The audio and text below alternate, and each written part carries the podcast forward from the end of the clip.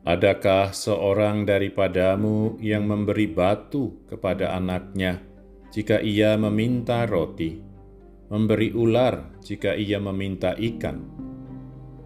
Jadi, jika kamu yang jahat tahu memberikan yang baik kepada anak-anakmu, apalagi Bapamu yang di surga, ia akan memberikan yang baik kepada mereka yang meminta kepadanya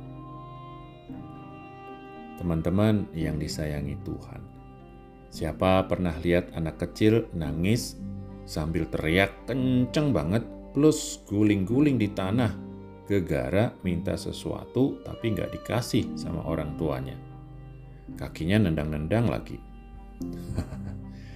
Kalau pernah lihat berarti tahu persis kayak gimana. Kalau belum bisa bayanginlah ya kira-kira kayak gimana. tahu nggak tanpa sadar, jangan-jangan kita pernah jadi kayak anak kecil itu. Kok bisa? Teman-teman yang terberkati, Yesus sudah bilang ke kita kalau Bapaknya itu baik, jauh melampaui orang tua kita sendiri. Kalau manusia yang jahat aja ngasih yang baik ke anaknya, apalagi Bapa kita di surga. Bapa yang baik itu memberi yang baik kepada kita, hanya yang baik, bahkan yang terbaik. Jadi, langsung aja saya bilang, kalau persoalan bukan pada Bapa, tapi pada kita.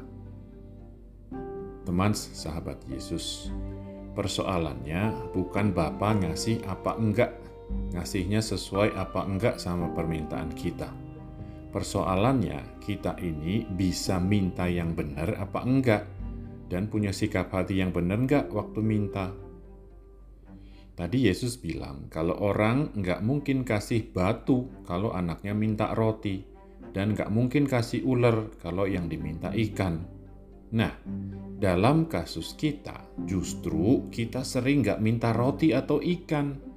Justru kita minta batu atau ular atau malah yang lebih jelek lagi daripada itu. Udah gitu, kita berasa raja, berasa paling benar pula.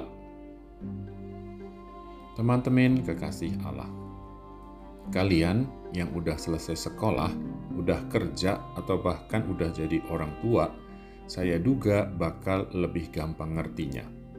Coba inget deh, sebagai murid atau sebagai anak, pasti pernah bingung dan gak ngerti kenapa guru atau orang tua kita ngelakuin atau bilang ini dan itu yang bisa bikin kita ngambek.